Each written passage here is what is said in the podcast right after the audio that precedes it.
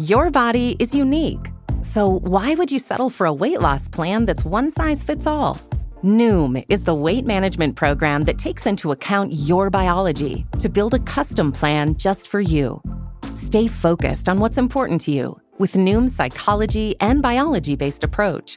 Sign up for your trial today at Noom.com and check out Noom's first ever cookbook, The Noom Kitchen, for 100 healthy and delicious recipes to promote better living.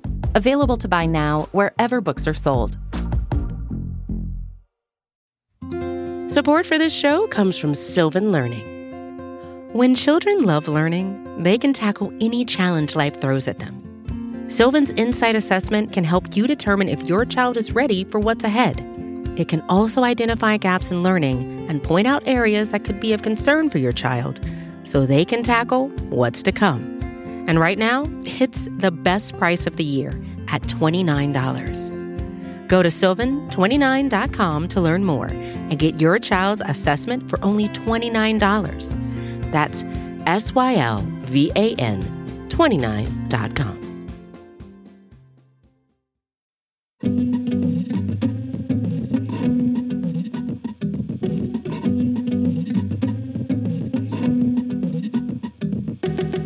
Hello and welcome to Good One, a podcast about jokes. I'm your host, Jesse David Fox. This week's guest is Kathleen Madigan. I've been trying to have Kathleen on for a long time now because I, always felt her perspective on and approach to comedy is different than a lot of people we've had on the show.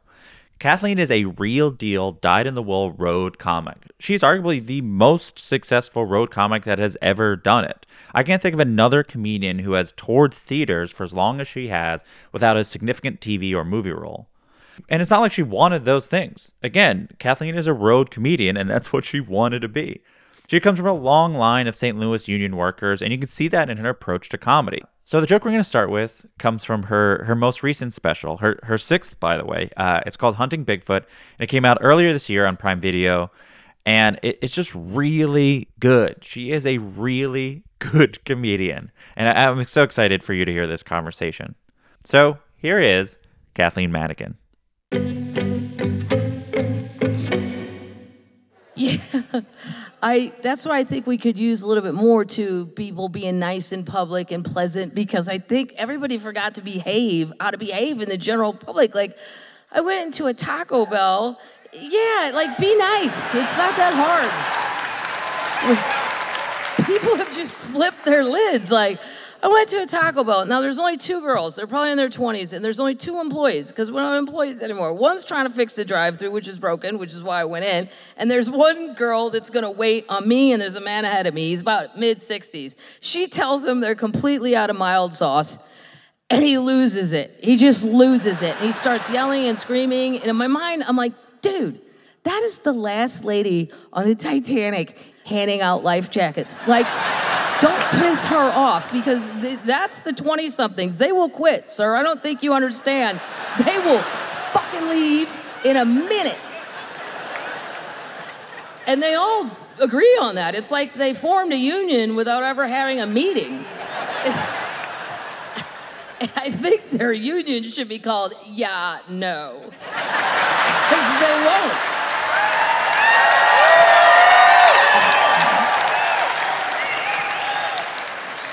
And good for them, you know, because it never occurred to our generation, hey, I could just leave here. Nope, never even thought about it. Oh man, this blows, but I'm gonna stay because I said I'd stay. But I'm looking at him going, he's still yelling at the girl. I'm like, if she quits, sir, do you understand? We have to do it. do you know how to make a gordita? I don't. How about a soft shell chalupa? No idea. And then I went out to the car, and my sister goes, Oh, I saw that guy losing his mind. What was he saying? I said, It doesn't even matter what he was saying. I can tell you this, though, I know it's for uh, certainty. We as a nation are not prepared for war.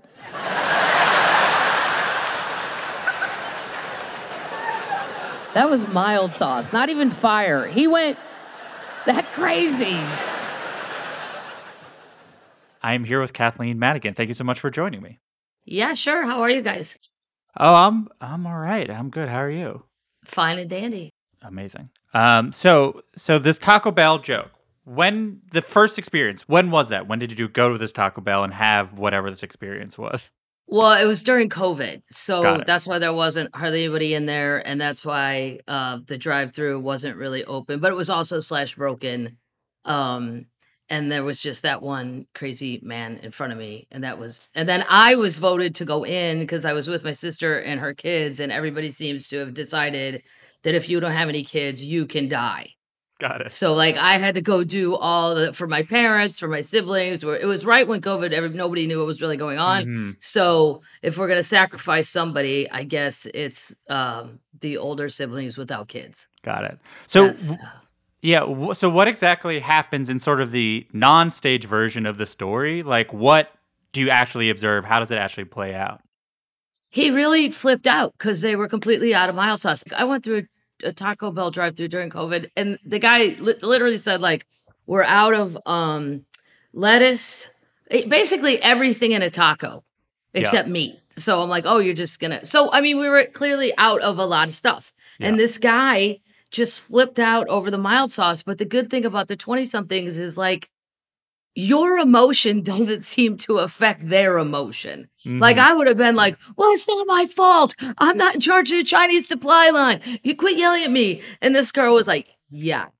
She just kept like it didn't it didn't penetrate. And I thought I wish I had more of that, like where I could just be yelled at by some idiot and not want to fight back or yell back. Um so that the the 20 somethings have nailed that. They do not care what and which is good, I guess. I don't. I mean, it's probably good for their mental health. How was Yeah. work? Fine. yeah. I mean, Well, they don't just- even. their this being their job does not reflect upon them whatsoever. No, but I mean, even in the moment, Yeah. when somebody's yelling at you, I think a normal response is to kind of get revved up and want to yell back, but you can't because you're an employee. She didn't even want to. Mhm. It was just like, yeah. Like she just let him have this fit. And then he took his order and left. And then I waited for the rest of the food and told her I was sorry that guy yelled at her. She's like, it happens a lot. I was like, okay, well, I, I guess I don't care if you don't care. Why do I care more than you care? And it's not even me. yeah. So yeah, so before you even do anything with it, you know, this, especially if this is the beginning of COVID, you might not be doing material for a while. You know, what is, you know, what is the feeling that you're like, oh, this is a bit like, what is when you're living your life? What are you? What is it like to feel the to clock something that there might be material here?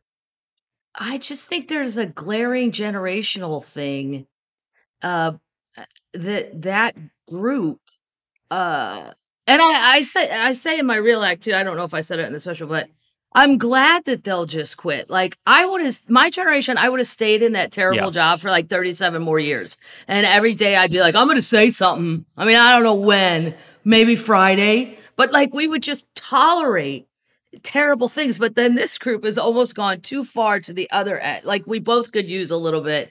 There was a story at my agency about um a kid who was hired as an assistant, and that's a hard gig to get, and you have to go through all these interviews. And she'd been working there like two days. It came in and said, uh, "Yeah, I'm gonna need a Varidesk." Well, I don't know if you've ever Googled those, but those could be anywhere from twenty five hundred to ten thousand dollars, depending Yeah. on what. And they're like, "No, you have a chair," and she's like, "Well, then I quit." And she quit after all those interviews to get the gig. It's just astonishing to me. So you just hear enough of those stories, and I don't know. I just I thought it might resonate with other people. So it was as a person who's sort of observing the world, you have seen this sort of bubbling up. So you're like, oh, this is an example of a thing that I had been noticing. This is an extreme Yeah. example of a thing I've been noticing. Yeah, the 20 somethings come in with a list of demands. And if they're not met, they will quit. Not all of them, but a lot that uh, all of people that are in their 40s and 50s are noticing when you're trying to hire them or, or deal with them on some work work level. Yeah. Usually, I don't know what they do for fun, but work, yeah, work wise. Um, your your comedy um, is rooted in a sort of Midwesterners view of the world. You've talked about this before. Can you talk about how that shapes how you might approach how you see things? Well, I think the Midwest, there's more of a um, we know we're not the best.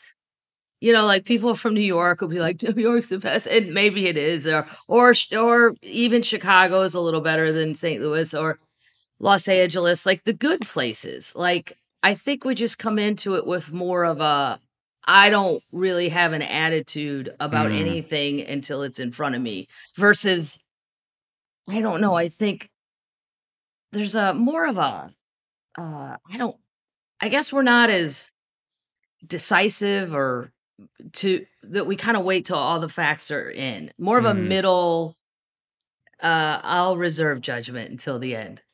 That's ma- all I can place on it. Yeah, I don't know. Yeah, I imagine it's also like people in New York and LA think of themselves as the creators of the cultures or whatever. Like we Yes. So th- there is something if you're not from those places, you're like I there's inherently an observational quality to it or an outsider quality to it. It is an outsider thing. Like we're just in the middle watching what's going on. Even the news usually isn't about us. You know, Yeah. it's a may if it is, it's never good. Never, never, never. You don't want, you know, I don't want to hear Missouri on the nightly news ever. Um, yeah, we're like sitting around watching what's going on in the world. That's why, like, when people said, Well, did you always want to be a comedian? I didn't even know that was a job. Like when I watched the Tonight Show in the Midwest with Johnny Carson, I thought that the people that came on that were funny were just his friends. And then like funny people. I don't know. I didn't understand they went to Vegas then and made a bunch Yeah, of yeah. money. I didn't I didn't understand that like that was a job. Also, if you would have said Hollywood when you're laying on shag carpeting in the Midwest, you might as well stay, say Mars. Yeah, Like yeah. it doesn't seem you don't know anybody that works in the business. You've never heard of anyone. Like I think of all those jobs nobody told me about in college in the Midwest. yeah. They tell you there's like six different majors business, theater, whatever, whatever, whatever. But then you go to a TV show and you see there's lighting people and sound people and grip people and script people. And not that I even would have wanted to do any of that, but I think someone should have told us like, hey, you know, if you're willing to move, you don't even have to I mean, I mean, now they film stuff in Atlanta or Chicago Yeah, or, yeah. you know, I don't know. I just feel like we do kind of sit by and watch the world go by, but we're also okay with that. I'm yeah, okay with that. yeah, that. that makes sense. So, what does writing mean to you? Like when you say I write jokes, I write material, what does that actually entail? Well, I don't really write anything Yeah. on paper or on a computer. Like Lewis Black, my friend, there's a National Comedy Museum up in upstate New York, and he said they, they'd like to have some of your papers. I said, Lewis, that would just be a giant box of bar napkins with like two words on each bar napkin. And they can't, they're not legible. It wouldn't make, I don't have like a, Lewis like really writes Yeah. things. And I'm like, yeah, you should, you deposit your stuff on my behalf. I, yeah, I, I just think something, 90% of the things I'd say in my act have truly happened. I just go about my life and then repeat a story from the day. Like there was one on the special about the guy at Lowe's. I am frequently shocked, though, when you're dealing with millennials in the general public. And I think it's kind of nice, I guess, that they truly believe on some level that strangers care about them. Like, I was in Lowe's and I had all these tiny paint samples and paintbrushes and I set them down. And I, the guy was like 30, whatever. And I go, hey, how you doing, man? He goes, oh, not good, lady. Not good. He said, I just saw the work schedule and I was supposed to have three days off in a row because I worked three days in a row. and I don't, and I don't even know if I want to work here anymore. And in my head, I thought, oh my God, he thought I meant that. I don't really care how you are, sir. I barely care that I'm here. I that was just a pleasantry. Those are nice things you say to keep society moving and forward progress so we don't kill each other with barbecue equipment on weekends. Like nobody cares. And he actually said all that to me, the checkout guy, where I just asked him how he was. And then he just vomited how much he hates his life. And I was like, whoa, whoa, whoa, whoa, whoa. No, no, you can't do that.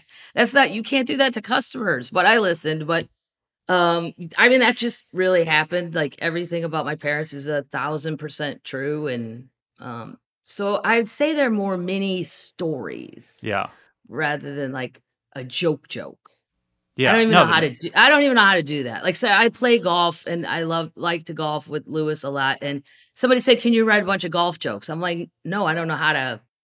I don't know how to do that. Like, I can tell you stories, but not Yeah. like Has that always been the case? I mean, like, because you know, when you started, though your material material's never like joke joke, it was like a, they're shorter. Your material's shorter. Now it's really has balloon. But like, was there a time where you try to s- not script things, but like have things be more dense? Uh, I don't think so. If they were shorter back then, it was probably just because I was more nervous. Got it. Yeah, like if you start out in one nighters and all that, it needs to be so tight because I don't want there to be room for someone to heckle. Hmm. So if I just keep boom, boom, boom, boom, boom, that's less room for you to talk because the So- heckling never works out. So you'll just have the story and then do it on stage, and then from the process of keep on doing it on stage, it grows or shrinks or whatever. Yeah, or I don't know, you just know when something funny happened to you that day. I'll just call my brother, you know, Mm. and say ABC. And I guess there's this an in, just an inherent thing about knowing what was funny if you're paying attention. Yeah. Because there's probably tons of normal people where funny things happens all day and they don't even register it. Like it's not, but they might not be thinking about it. Yeah, that makes sense. Um, so you have this Taco Bell experience. You sort of know it's something's funny there, and then, um, I'm trying to think of how do you then. I guess let's go through order. So the sort of one of the things about your material is you're really great at setting up a story or a bit and giving the right amount of context fairly quickly. Like you in the first like five seconds, you set up the um there's the idea that people don't know how to behave and also there's a generational divide which you just bring up by the fact that there's a you mentioned there's a 60 year old you mentioned there's a 20 year old you also you know set up the physical scenario. How do you think about when you set up material? Like i think how do you when you do that when you know okay there's all this information i need to get out before i get to the funny part is that something you think about? Like how to how to approach that in the best way? Honestly, I think the way that I always thought about it is like my dad is funny, but while he would be telling one of his stories, in my mind, I'd be like, you didn't need to say that. And you didn't need to say that. And Yeah. I was editing his story going, this could be so much shorter. But I think my dad likes us to tell a long story. Like he likes to, he's the guy at the wedding with the story and he's good at it. yeah But my mind kept going that you don't need all that. Like I think he just wants to perform it. I would rather just get to the joke. yeah So it's not something I'm doing consciously. It's more unconsciously. Like I'm going to tell you a quick story. yeah I, I'm not going to take up too much of your time. I went to Taco Bell. There's this old guy and a 20 something, and that's all true, but it's just needs, you got to try to.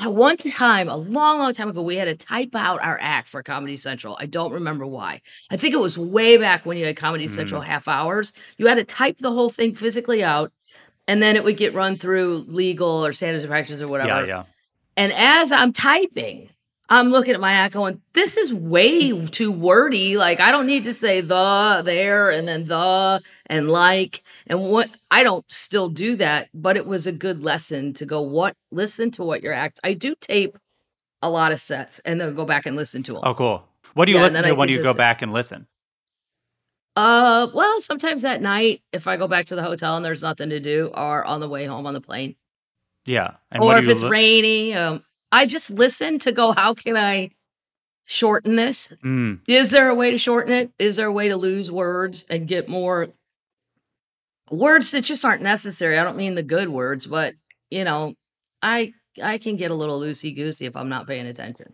Well, I think yeah, because I think when I was thinking about this joke, as much as it's, I noticed the things that you do make jokes about. There are things that you decided not to delve into to sort of make it as dense as it is. Like I think, as as we mentioned, the first thing is you don't mention in this joke that it was COVID, right? Like there's a right, I version, do not.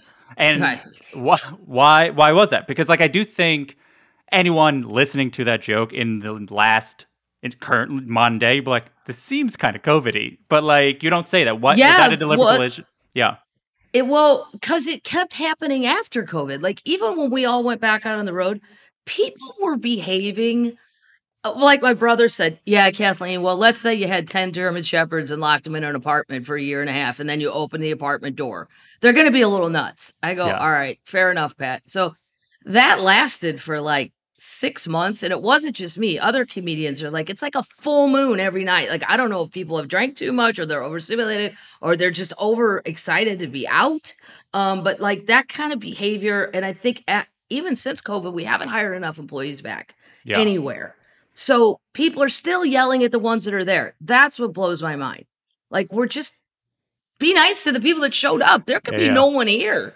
I mean, so I guess I thought too. I had a few COVID jokes, but I knew that this was going to tape, and then it was going to take a long time. And then, do you really? I didn't want to have like a chunk of COVID material. Yeah. A few jokes I thought was fine. Yeah. The the other thing is I could imagine a comedian who you bring up Taco Bell and then does one minute about Taco Bell before you even get to the story. Just because Taco Bell is a, pr- I mean, it's a thing. I mean, I'm saying you should have. I'm just saying, like, Yeah, I think like a long, long time ago, I had a joke about it. I think I've heard so many Yeah. that I'm like, ah, I'll just skip that part. Everybody knows what it is. yeah. Um. So then you get to the sort of part where you talk about quitting, and you talked about how you you've noticed this. I was also thinking about, you know, especially around COVID, it seemed like you you you found more opportunity to spend time with your your siblings' kids. And I was wondering if there's something about the experience of being around kids but not being their parent, where again, like that sort of thing we we're talking about being Midwestern, where it's like you have an investment but also sort of detachment to sort of observe how they yeah, go I, about yeah.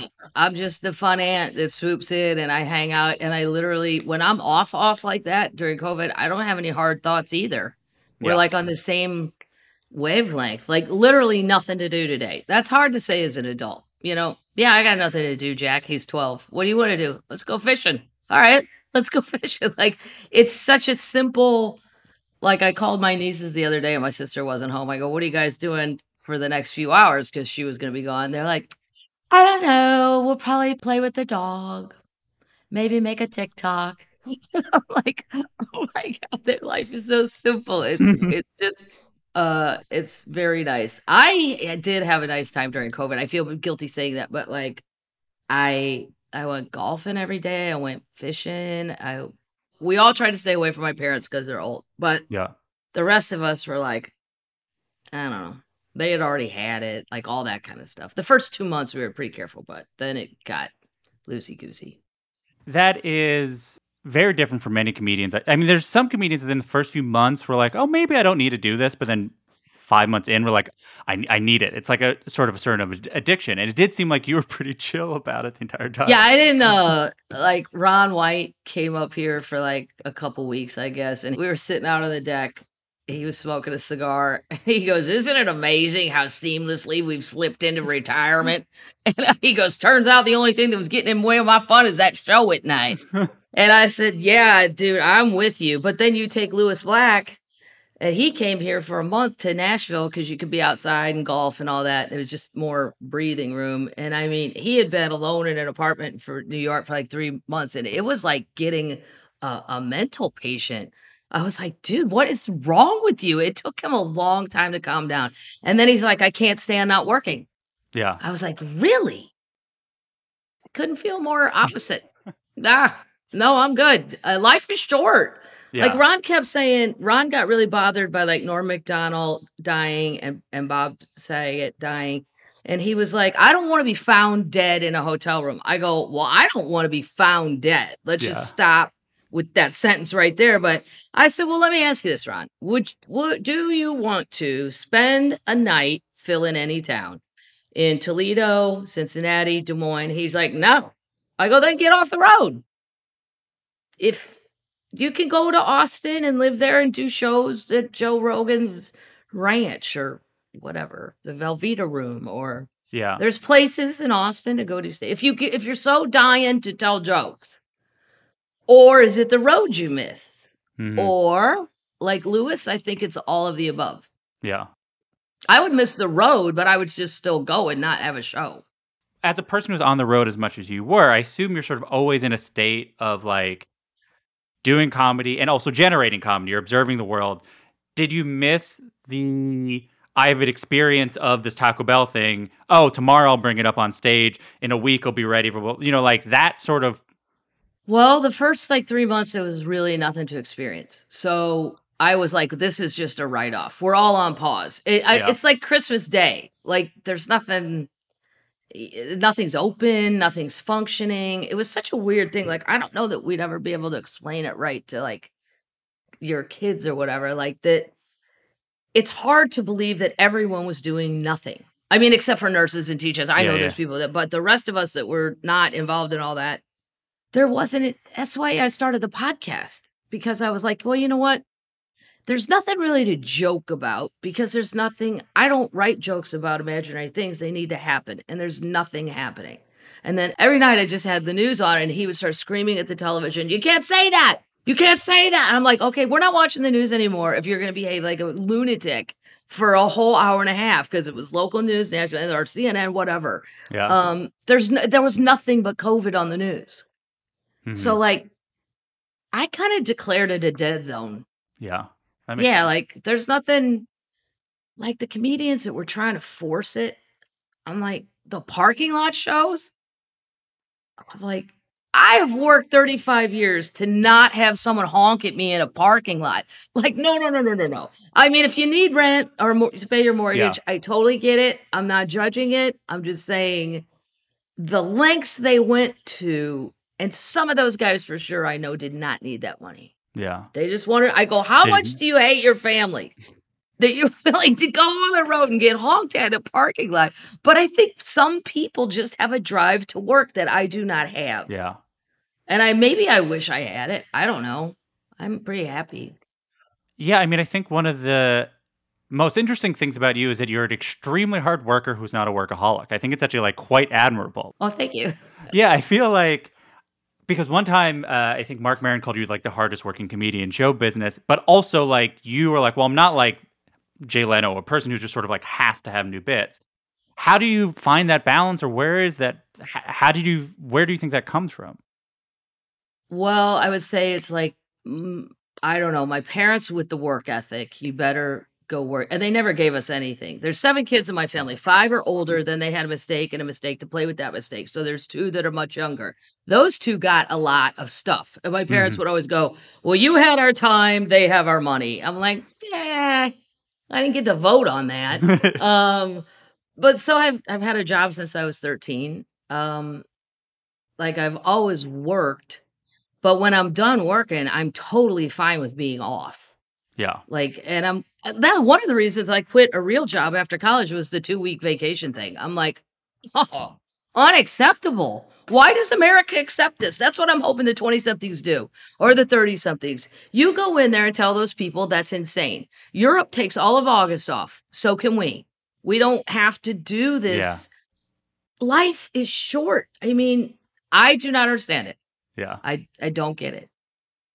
So when did you ever have a moment with the sort of like millennial quitting idea where you had the uh, sort of knee jerk opposite reaction where you're just like, oh, these kids are just lazy? Like, did you have that? Did you have to process it, or did it right away? Did it make sense to you? Right away, it made sense. I think because of all my nieces and nephews that I see what they do and how they do it. And uh, I mean, not that my family's the, the example, but it's one example. And the stories I hear from people that like at the agency and the, what the young people want, mm-hmm.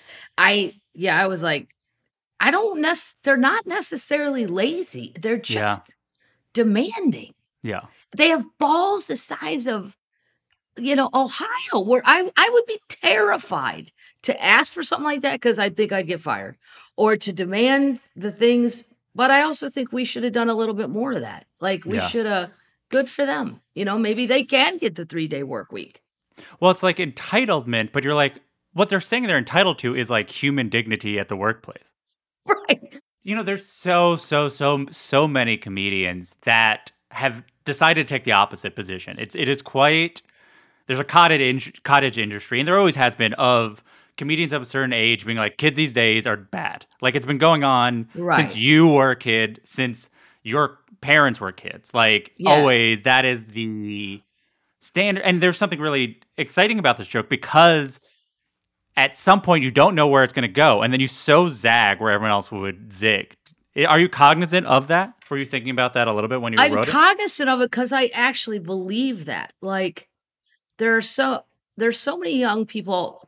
For for example, um, everybody that bitches about young people, I'm like, well, have you listened to Mandy Matney's podcast? She's the one covering the Murdaugh murders in South Carolina. I've been listening for like three years. I was a journalism major. I quit because I wouldn't do the work that Mandy Matney's doing, and I don't know how old she is, thirty something, young though, young. Mhm. And I'm like, there are young people out there doing the what, but it's very specific. They have to want to. It has to be under their terms. Um, maybe not the pay. They can't seem to demand that, but good for them. Like somebody Yeah. should have asked all of us when we were little, hey, Kathleen, do you like science and math? No, I hate it. And I'm bad at it. And I'll keep coming up every year and flunking, and we'll do it every year till I'm 23 years old. Why was that fine? Like somebody should have said, "Hey, that kid, no, no, no, no. History and English, put her over there and whatever." Like nobody these kids are demanding that. They're just like, "I don't like it. I won't do it." like, good. You should say that. There are ways we get better. Like Yeah. sometimes where my mom will go, Well, I never left the state of Missouri till I was 24. I'm like, well, that's your fault. There's a bridge right there. You could have walked and been in Illinois in eight minutes and you just sat here till you were 24. Like, that's nothing to be proud of. That's Yeah. nothing to brag about, mom. There were ways to get there. If you were that curious about Illinois, it is right there. Or you could have gone south to Arkansas. Just walk your ass off. There's sometimes I think the old people that the stuff they say they're proud of, I'm like, nah, No. no, you should have said something. Yeah. You should have said something to somebody. We'll be right back. with More Kathleen Madigan.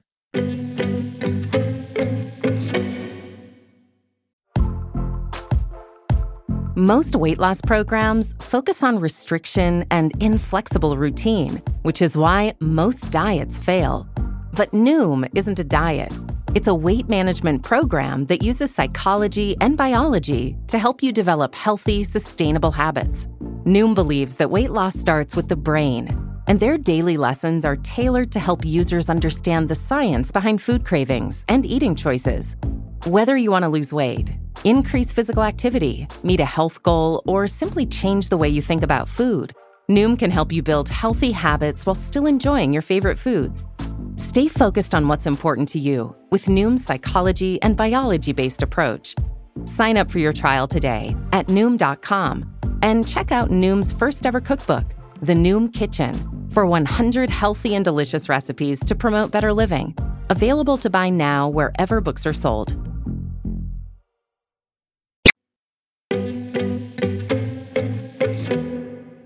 And we're back with Kathleen Madigan. You know, that idea of they formed a union without ever having meeting. Can you talk about that observation and sort of your own? I know I think you you talk about your family as a union family. There's a, a history of union. So can you talk about what that means to you and what you're trying to communicate there? Well, I was hoping people would get it, and they did. I just didn't know how many people would get the union part. But like my dad, he became a lawyer and a judge, but he was a pipe fitter initially. All my uncles are pipe fitters, local 562, St. Louis, Missouri. And if it wasn't for pipe fitting, I mean, none of us would have gone to college. None of us would have the good union job where you got to be, you got your regular house in the Midwest, you had a boat, you could go Yeah. on vacations. Like it paid and the benefits were great. So there's a lot of positive things I could say about my experience with unions, but I remember my dad when he used to go down to the union hall and they'd have a big vote on something. He'd always come home and go, There were two assholes, two assholes. And he would go crazy because they all had to agree or whatever the situation yeah. was. So it didn't work out because there wasn't agreement. But these kids, to me, they all agree Yeah. if they don't treat you right, just leave in the middle of a shift. Like, oh my God. But I really feel like they're all on the same page with how they approach it. So that's why I was like, wow, it was like they had a union Yeah. down at the union hall and they voted. If people are mean to you, quit. I mean, it is. There is like a really poignant political point about the nature of like workers today, where unions have been, a lot of unions have been disintegrated or whatever, and you're tying Yeah. the sort of those traditions together in a way I think though it's sort of a, a you don't have to know that much about units to get that joke. I do think like that is part of this joke that I think is really interesting. Oh, well, thank you. I was worried that like a lot of people don't know the ins and outs of all that, and I just happen to grow up with it. But uh, yeah, everybody got it. Do you remember the first time you came across someone who did the yeah no? Oh my god. Well, I sent it to Amazon, and there's a lot of young people that are involved with the the once the special is Yes, the- Well, the whole process, Yeah. and ev- like for the trailers for the thing, they all chose that joke. All of them, they were like, "We like the yeah no one," and I'm like, "Is it because it's about you guys?" And they're like, "Well, yeah, kind of, yeah." Like they they are proud that they are those people. Yeah. So, yeah, and then even old guys like up at the golf course, I've had a couple of them go, "Yeah, no," but it's so funny to hear them talk like that because they're like seventy five years old. They're doing that voice. Um, yeah, it's already become like a little thing. Yeah, no. you have that voice. This joke has th- three voices in it, three beyond your normal speaking voice. There's that voice, the sort of like your generation, sort of almost Gen X. I'm just going to do this job, and I don't know why I hate this job voice. And then you also sort of do your sister a little bit, little snippets. How do you approach voices in your act? You you'll do uh, voices. And in, in a way that's almost understated. A lot of comedians, if they're doing a voice, it's like, I'm doing a voice this time. And you're sort of Right, just like, yeah. I think because I'm really doing the real ones that I heard. yeah. with maybe I'm not consciously exaggerating them. It's like that's how they talked, uh, and however I repeat it.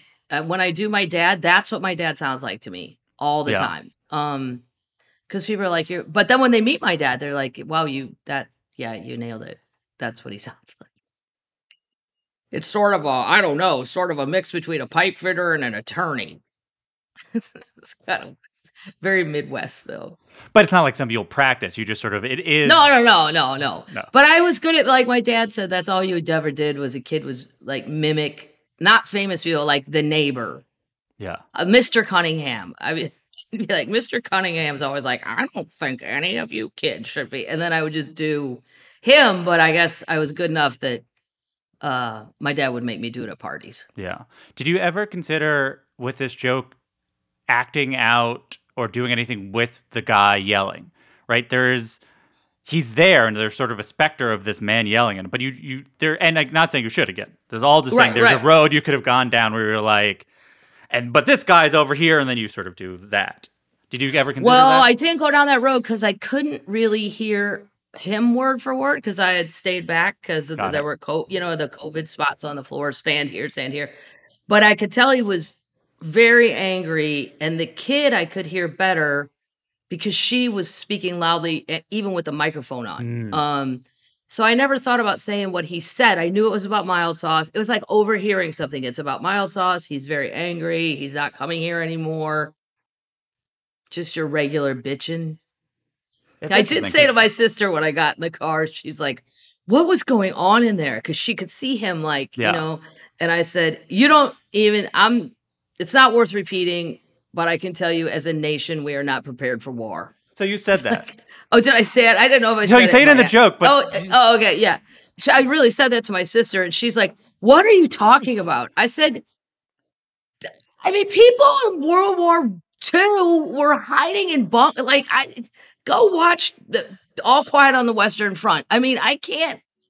We have become so soft. Like, this guy's gonna have a stroke and an aneurysm over mild sauce. Like, what is happening?" I don't know. I think we've gotten too far away from probably having to actually do anything hard. And people are too easily freaked out. It is a that is such a perfect ending of a story of a joke. I could not like I would never I I was like, well she she probably said something, but I don't know if it was like would be so exactly worded like that. But the fact that you don't even remember that's in the joke because that's just that it's It's just what happened. So, do you feel like, even when you're off, do you feel like Kathleen Madigan, the comedian, in your everyday life? Like, do you, the fact that you had essentially a perfect punchline just to your sister that you're ready to then take on stage, do you, is it, is the sort of person you're on stage a full integration of that person? Yeah, I'm the same person. So I don't ever think Like, the honest to God, I think because there's, uh, I'm one of seven. When someone says my name in public, like at an air, like just randomly, like Kathleen or even my full name, my immediate reaction is defensive. Mm-hmm. Yeah. The this joke, there's sort of there's a few types of jokes you have, but what I what I really like about your act is how seamlessly you will shift between being the only smart person in a situation where everyone's being dumb or strange to I'm so dumb and everyone else in the world is so smart. Well, I think in a normal day, I feel that way probably 50 50. There's some moments where I'm like, am I really the only one that can point this out? And then there's other moments where I'm like, I cannot believe I just did that. I just did, I did that. And it's so stupid that, like, you can't, when does that stop? Like, me and Ron were saying that. I'm like, are we still going to be like this? Like, when we're 75? Like, uh, maybe, I guess. I don't know. But I, I don't ever like to see an act where somebody's always the smartest person. And I don't like to see an act where somebody's always the dumbest person. Mm, So I, I do try to, it's not conscious, but unconsciously, I, I'd say I try to balance it out. yeah. As we talked about a lot of the things we sort of didn't get into, this joke is exactly how I imagined it would go in, in so much as like there is this the, the sort of the Kathleen Madigan rhythm or pace that which you perform in. Like there's there's certain comedians, like I think of like the comedian Earthquake is the other example, where it's just sort of this sort of like it's not monotonous, but there is a sort of insistence. There's a um, drive forward, but it's not like huge energy and it's not sort of subdued. There's just sort of like punchlines, punchlines, punchlines. Can you do you know what I'm talking about? Like, do you feel like there is a specific rhythm you're able to lock into? Well, it's funny you should say Earthquake because I do think he's one of the funniest people. Um, he's old school, like I acknowledge all that, but uh, he and I did The View together once because the, the comedians on The View got to pick their favorite comedians. So Joy picked me and Whoopi picked him, and Elisabeth Hasselbeck picked a child. I'm like, no, no. No, no, no, no, no. You can have a children's show tomorrow with Sure, funny sure, jokes. sure, It's- sure. it- Earthquake's like, that kid no stand up. I go, I know the kid's gonna do magic or some Christian thing because. Elisabeth doesn't want it to be. But it was like eight o'clock in the morning, and he didn't even understand we were doing jokes. I'm like, no, we have to go out there and do a set. That's why we're here. He's like, oh man, it's too early. But it was the best crowd I'd ever been in front of. Not Letterman, not the late shows, nothing. They were, these women were so excited to be at the view. I mean, and our stand up, but I've watched Earthquake all these years. I don't think I'm, I don't think I'm like him, but he does the same thing where I'm never leaving that room until Earthquake says we're done. Yeah. And I'm not really sure why. Like it's almost like a trick. He's he, he's mesmerizing me, and I'm always entertained. I'm never bored. So I don't really think of it how I'm doing it consciously, but sometimes I think like an hour 10 is too long, but people paid the money and nobody complains. yeah. So nobody's left. Like I think an hour's perfect, but then I think if I paid whatever 40, 50, 60, 70 bucks to see somebody, I would expect more than an hour. yeah. It's just harder with jokes than music. It Yeah. yeah, they can do two hours and you're like, oh, okay, they sang all the songs and then we all leave.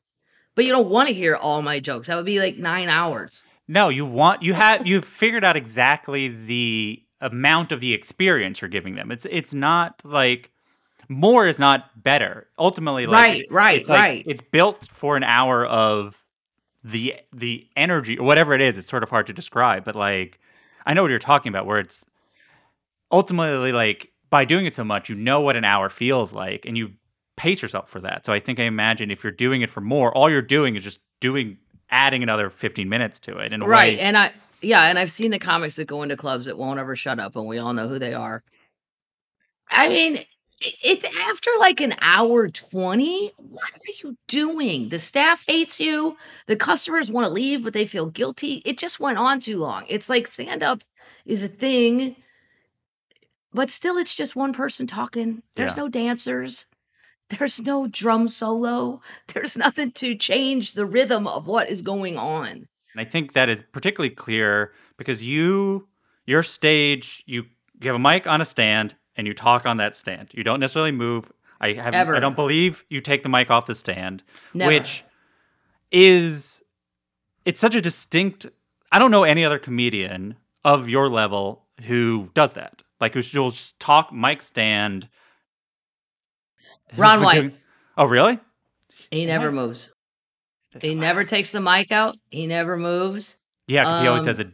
Is it partly because he always has drinking a cigar? He has a drink and a cigar. he can't move. and he's not. A, he's- you- he's- imagine him with one of the headset microphones would be one of the He- funniest. yeah, he's boxed himself. Usually Lewis doesn't. Occasionally he'll take the mic out, but not Oh, because he does the hands, the Lewis. Hands. Yeah, he's usually up there doing all that. So So that is funny that your Yeah. two best friend comedians are also this. Well, I like it the standstill thing because sometimes I feel like the movement is a trick. I feel like I'm being tricked. yeah, Like you're moving, but if this was super duper funny, you could just stand there. But and that's not even true. That's just what I feel. But I don't even think it's true. I I mean, obviously Chris Rock's funny. All the people that run around are funny. I just I don't know. I don't feel like you don't have to do all that. We're you know, they're paying me to stand here. Well, it's also like if I think especially younger comedians are told not to keep the mic just on the stand because it doesn't seem confident, right? Like I think if you take the mic off the stand, then the audience will be like, "Oh, well, it's a show." But I think there is this sort Oh. of supreme confidence of a person who's been doing it as long as you have to be like, "I don't need to do any of this other stuff." Right. I'm getting paid to stand here. That's why when uh, I don't know, like 15 years ago, Bill Cosby came out and did it in a chair. I'm like, no, it's called stand up comedy. There's two requirements. You have to stand up. Even Don Rickles, they took about Montreal in a wheelchair when it was dark, and they Yeah. stood him up and put him next to the piano, and he leaned, but he's still standing. I'm like, that's still standing. I mean, obviously, if you have some ailment, but um, sure, yes. I don't know. I think the moving around. I know it's not a trick, but I feel like it's a trick. Yeah. Do you did you have to that said did you have to adapt when you started playing theaters or do, you feel like you adapt when you start playing theaters where the stages are now even bigger and you're just standing in the middle? Nope. Nope. I'm still not moving. I'm not. I I wish I had that ability. I guess I don't know. Like I watched. I was on TikTok and a Joan Rivers thing came up, and it was so funny because she was talking about Princess Diana. She's how much she hated her. She goes, "I'm not happy. I'm not happy." That's all I hear from this woman. Oh, she goes, "Shut up. You're beautiful. You're tall. You're thin, and your husband doesn't want to sleep with you. You're the luckiest woman on earth." Like it's an old joke and all that yeah, sure. but she, but she's she's like you know very uh, yeah, Yeah. like all that um that i i wish sometimes i could be more like that but you also know what you are and what you're not and i am not that yeah. One of the maria bamford stands kind of still Yeah. maria So she'll have a she'll have that and then we'll have a an aside where she'll like do some sort of physicality, I, I'd say. But yeah, for the most part, my No, I- idol steve my idol stevie nicks doesn't take the mic out ever all right. I mean, I'm saying saying. I look, it works. I think no i'm trying to think of like who does and who doesn't there's more that i like that don't Yeah. compared definitely- to the ones it- that do it definitely is a thing that signifies what I'm saying is the show. In a way Right. that where where that doesn't have to be every comedian, but like it definitely is for the comedian to do It'd Be like, you're here to see the things that I'm saying.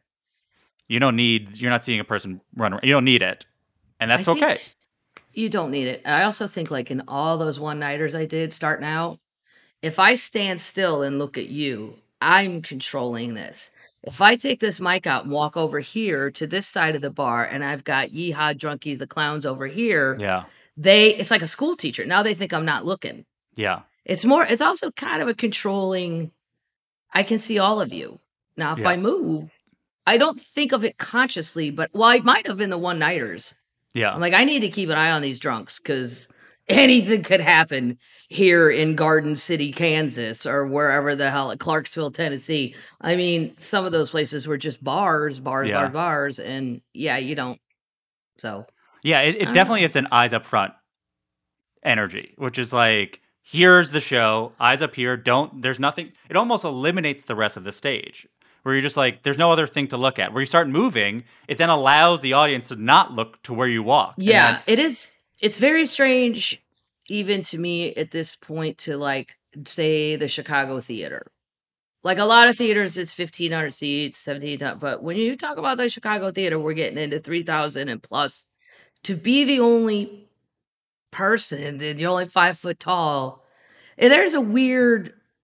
Sometimes I like it if they get a little carpet because then Mhm. it looks like I have a box, like a cat, like I'm supposed to be in this space and don't leave this space.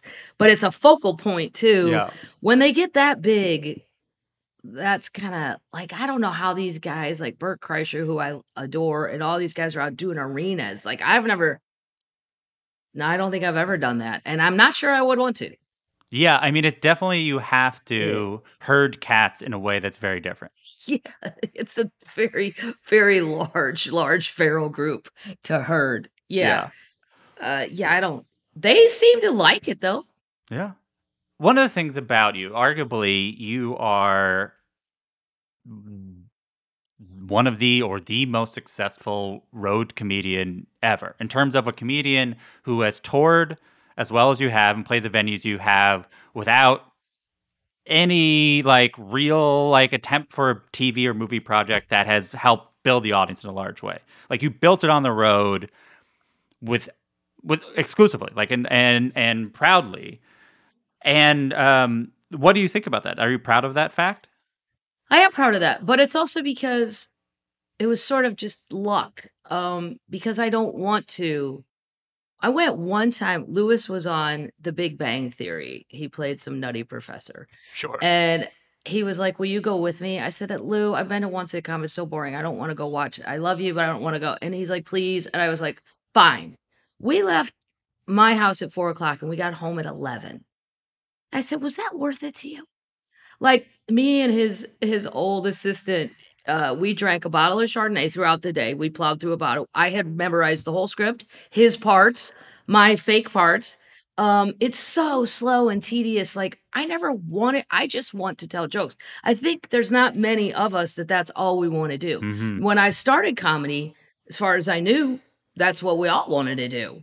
And then it started getting where, oh, you, you know, look, Ray Romano's got a sitcom and Kevin James has a sitcom. And then I'm like, yeah, but do you know what goes on over there? Do you really want to be that bored for hours upon hours? For what? You're not even an actor. Yeah.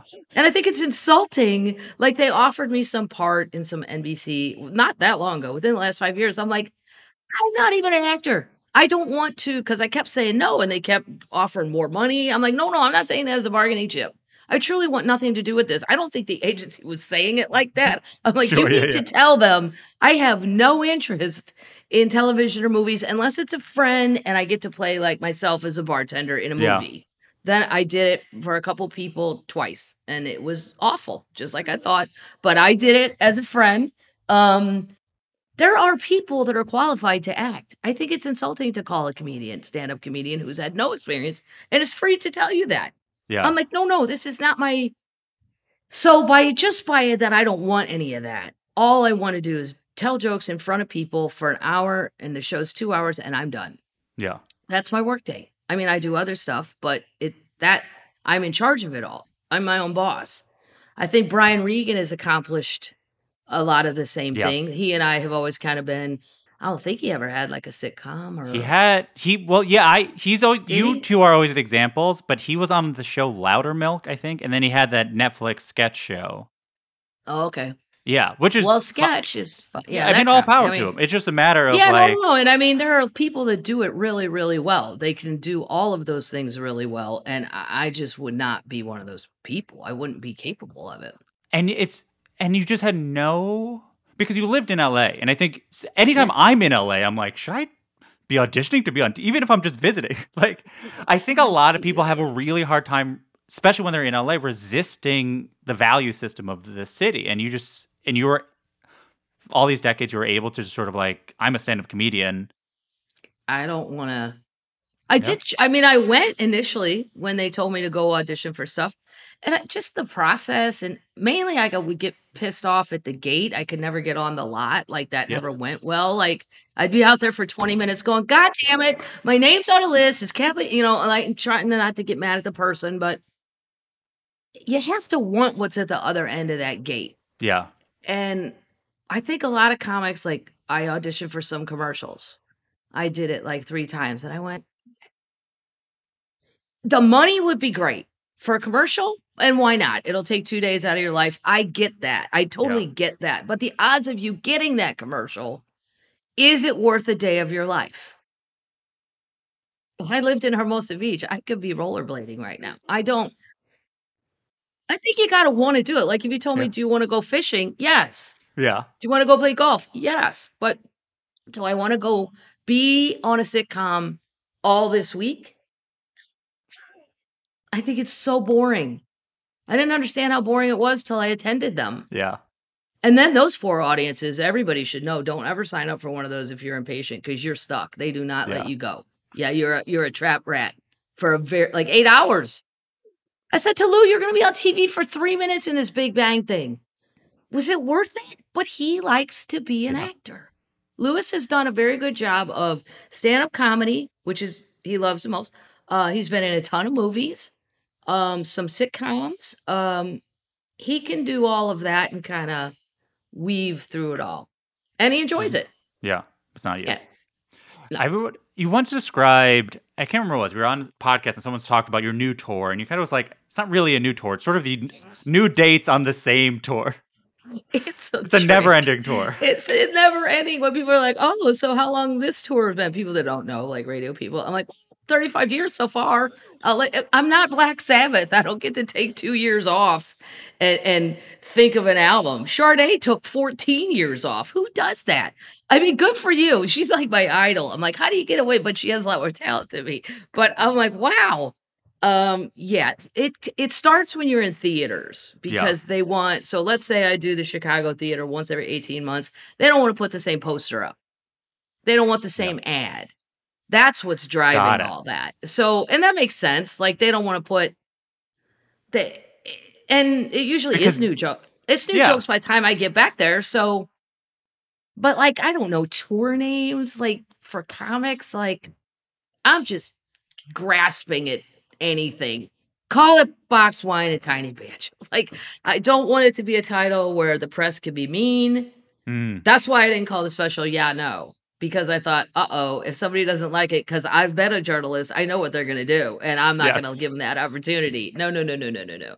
Um, I'm smarter than that that dog's yeah, that's there. fair. So you you don't want to uh, give them the negative. You don't want to give them the headline for a negative. Right. I'm not giving you that for free. Your lead, your headline, and your lead sentence. Yeah. No. Um. But yeah, I'm proud of it. But I also think it's because it's all I wanted to do. Yeah. Uh, what do Ron White. look- Ron White made Yeah. he, him and Fox. Well, Foxworthy did get a sitcom, but he was already rich and Yeah. yeah, those older guys Yeah, it definitely was more common back then. back then. But I think what do you like about this?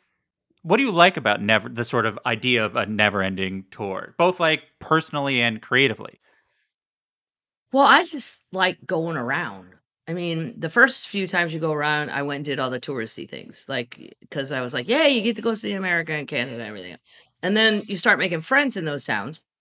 And if I don't go there, well, a lot do come to Nashville, but it's a chance to see my friends again. So if I'm going to go to Columbus, Ohio, or I'm not going to the zoo, I've been there a bunch. I'm going to go see my friends. So it's a chance to see my friends. And work wise, me and Ron have the same theory. You're either working or you're not. Hmm. I can't. It's like going to the gym. Yeah. Oh, really? You haven't been in three? How? I do not know how these stand-up comedians that I haven't heard their name in two years, but they all of a sudden they have a special. Really? Where did you do that? That is incomprehensible to me. I'm not saying it's wrong. I don't. Not saying they're not necessarily funny. I just don't understand. Like I have to be in a rhythm, even if I take a week off. That first show, I'm gonna forget a couple things. It's just rusty. It's like hitting golf balls. Like you have to go do that and do it for me and do Yeah. it frequently. And Ron felt the same way. And then Ron's eh, he's such a pot monster that he his memory is shot. Like, and he's like, I can't remember anything but 10 minutes in my whole life.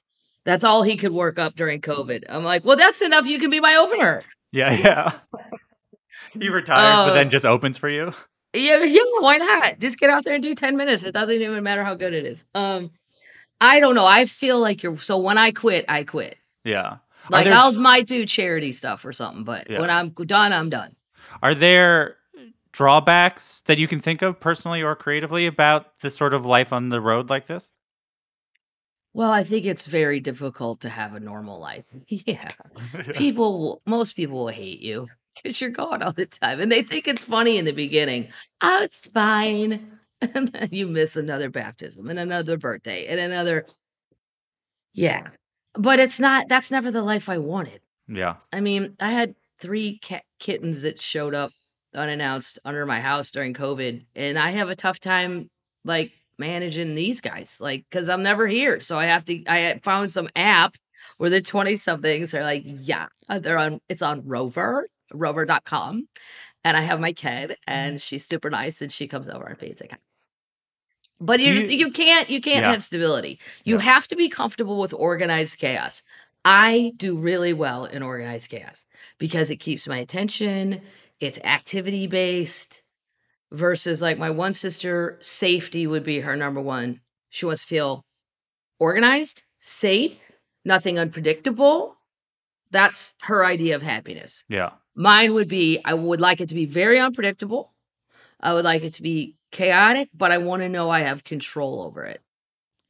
Is that So come from anything or is it ultimately just like the nature of how what keeps your attention is this sort of life? Like do you feel like did you feel like your life was you didn't have control of your life before you did this? I'm trying to think of Oh no, I just feel like I've always been like this, even as a Yeah. kid. I think kids show up. This is how much I think kids show up as who they are. Quick, tiny story. So my sister Sure. has three kids, twins that are girls, and a boy who's younger, two years younger than them. So at the time they were like 10 and 8. And they go to uh they're- they go to mass on Sunday, and this priest was Nigerian, and he said, I'd like to show a movie about my town in Nigeria that needs a well for clean water, and I'm trying to raise some money for a well. You don't have to stay, but if you'd like to, I'm going to show the movie in five ten minutes. That gives people time to leave if they don't want to hang out. He was very cool about it. So my sister makes the kids stay. And she gets in the car and she goes, Okay, how much of your money do you want to give to the kids that need water? And uh uh Claire, uh, Claire, the most even Steven one, she goes, I will give them like half of my allowance, like half. And Emily goes, I'm giving them all of my money. Did you not see that movie, Claire? That was horrible. They don't even have water. And then Jack, the boy, goes, uh, I'm not giving them any of my money. I mean, my money is my money. I mean, I'm sorry, but they should ask their government where they could get water. But I'm like, and my sister's like, Jack, we are not, we are not living like that. You are should be nice to people, but that's just their normal. That's Yeah, their yeah. answer. They showed up as who they are, and you can mold it, but their nature. Emily will do any nicest person in the world. Claire, nah, probably not. And then the other one, I think parents would say that too, though. You just like my one sister has always been. Every night before school, she had her uniform set out, her things were set out, everything was perfectly organized, neat. Hmm. My side of the room looked like it'd been looted. Like if I wasn't in trouble for it, it looked like a looted nightclub. Yeah. Yeah, like show up who you are. So I just sense. think I am meant for the road.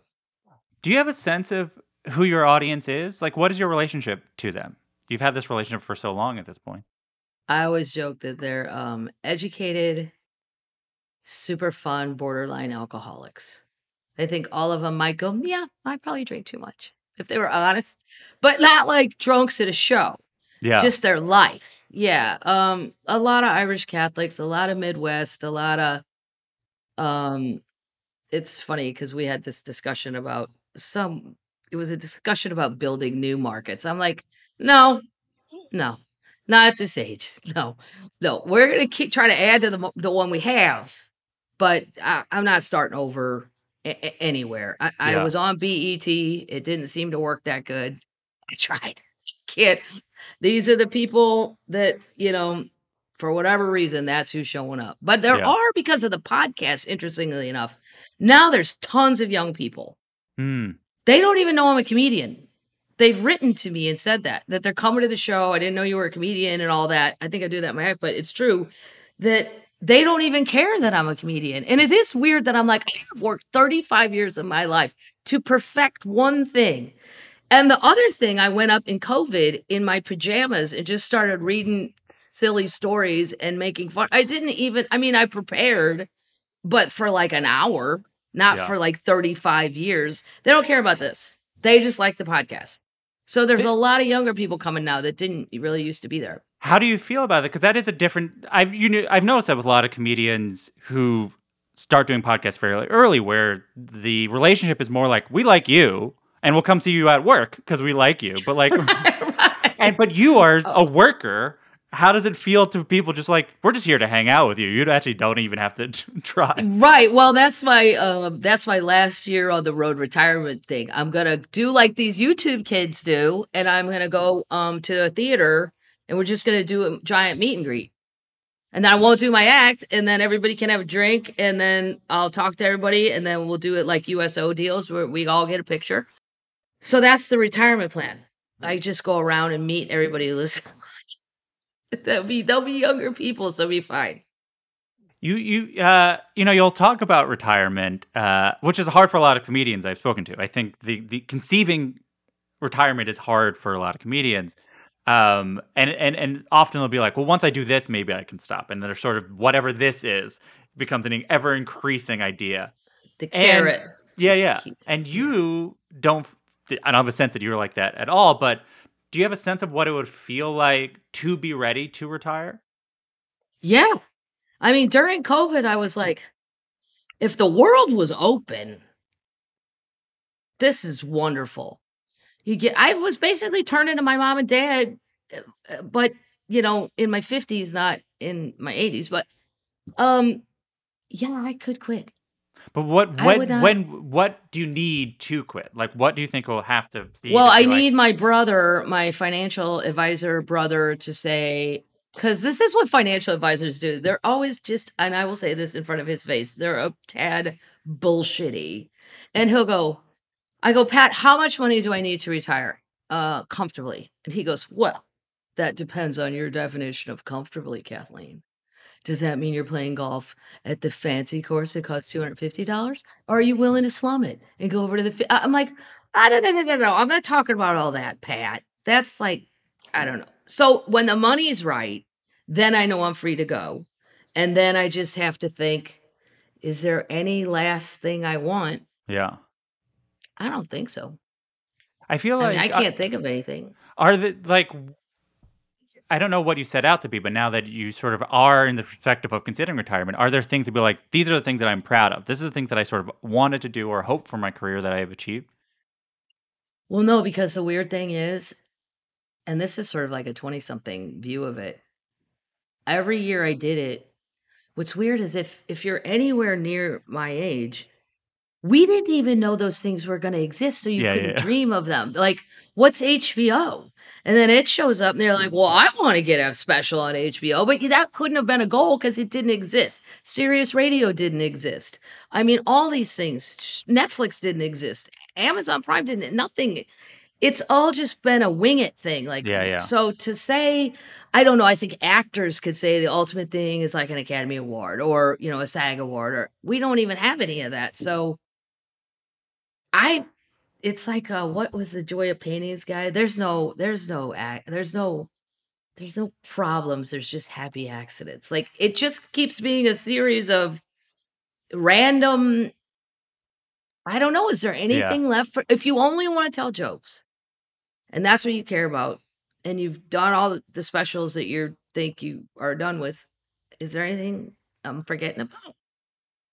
It Yeah, I, I mean, it all depends on. I don't know. It ends up just being venue size, or well, I think one thing that you talked about is that you were able to do both Leno and Letterman, which I think is not a thing a lot of comedians were able to do. yeah, to I was pretty both. proud of that because my act was just um, balanced enough that I had stuff weird enough for Letterman, but mainstream enough for Leno. And Yeah. their sets were very, very different.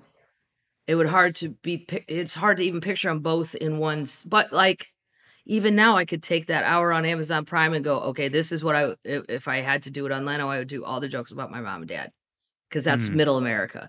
And then if it was something else, I would do the Bigfoot thing or weirder for Letterman. Yeah, yeah. Like I was proud of that. Yeah, I forgot about that. But but even at the time, you know, we're all doing it, Letterman yeah. or Leno, and, and some people are just more built for one or the other. By touring as much as you have and doing the act you have, do you feel like you've have a deeper understanding of America? Do you feel like you get it in a way that is not Yes. gotten? Yeah, I really do. But you know what's weird is like my brother gets it, and he, but he went to school in the South for four years. Uh, is a golf guy. We've all traveled a lot. There's a get it part of the like society that I'll never. fr- This is so. This shows you how off I was. So Brad Pitt married Ma- Angelina Jolie, and they would go to Missouri, down by Springfield, down in the Ozarks, kind of. And my brother called me one day. He goes, Angelina Jolie alert, Walmart Springfield. I go, no. And all I was thinking of was Gia. And I go, how do they even recognize her? He's like, Laura Croft, Tomb Raider, motherfucker. I go, oh, right, right. I don't even think about that shit. But like, my brother Patrick gets it. There's Yeah. a thing of traveling, and when you go live in an area, he's moved or enough that we're all the same, but we're all different. Like we are all the same. They everybody laughs at the same jokes. I can be in Portland, Oregon, or New York City, or Sarasota, Florida. All the jokes will work, but there are differences. Yeah, yeah. Pick pick carefully, America. Choose wisely. Just saying. I used to do that joke that I'm going to write a travel book called "Skip It," and it's as a public service announcement. That's why nobody can bitch at me. It won't even cost money. It's just my opinion. It's free. Like people when they go, I want to retire and go all around America. I'm like, no, you don't. I'll tell you where you want to go. And all around isn't a good, no, you're going to waste a lot of gas and time.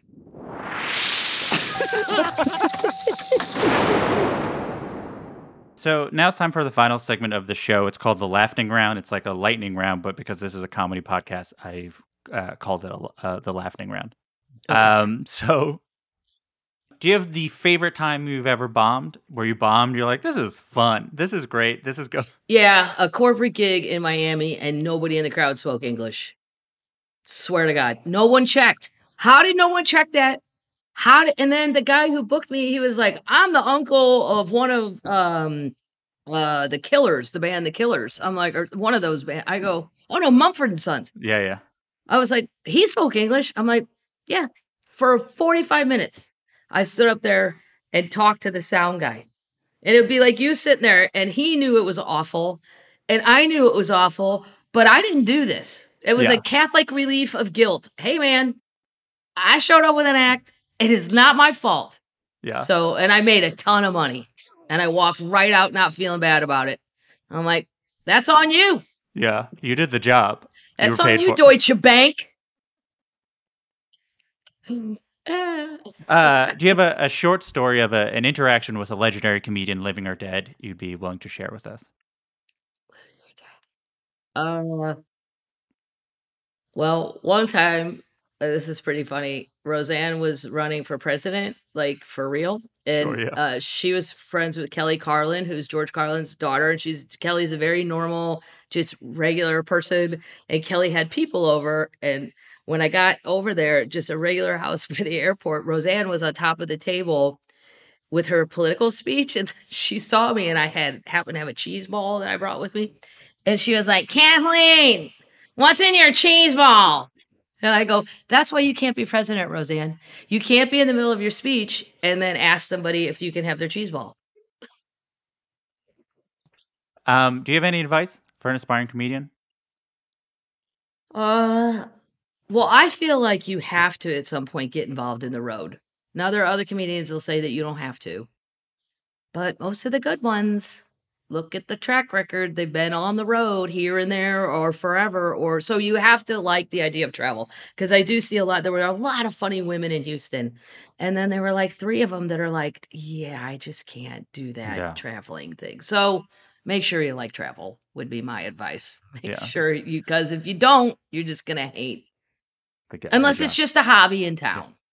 But Uh, yeah. And so, last one. Um, do you have a joke that you thought was really funny that you tried over and over again, but you can't get to work, but you'll go to your grave being like, I think that I think the audience was wrong. This one. Yeah, I did used to have one about the sound of music um, that I thought was great. And it just never, oh, what was it where the nun was like, oh, it's when she comes back to the convent. I guess you have to see the movie and it's too much to explain. And the, the nun goes, Maria, my child, I'm in love with him. Just once I wanted Julie Andrews as the nun to go, I don't know if I'm in love with him. I've slept with him. I fucked him, but I'm not in love. But you kind of almost have to do the setup too long, and I didn't do it right. And then I think people just thought I was mean or something. I don't know. it didn't work that good. Yeah. I think it's great. Um, Well, thank you. thank you so much for doing this. That's the end. Thank you Yeah. for being here. That's the end. All right. That's it for another episode of Good One. Stream Hunting Bigfoot on Prime Video. Stream Madigan's Pubcast wherever you get your podcasts. Follow Kathleen on Twitter at Kathleen Madigan and on Instagram at official Kathleen Madigan. Good One is produced by myself, Jelani Carter, and Camila Salazar. Gardner Shigashin did our theme song. Write a review and rate the show on Apple Podcasts. Five stars, please. Email comments, questions, or laughing around suggestions to goodonepodcast at gmail.com or tweet us at goodonepodcast. I'm Jesse David Fox, and you can follow me at Jesse David Fox. Good One's a production of Vulture in the Vox Media Podcast Network. We're here every other Tuesday. Have a good one.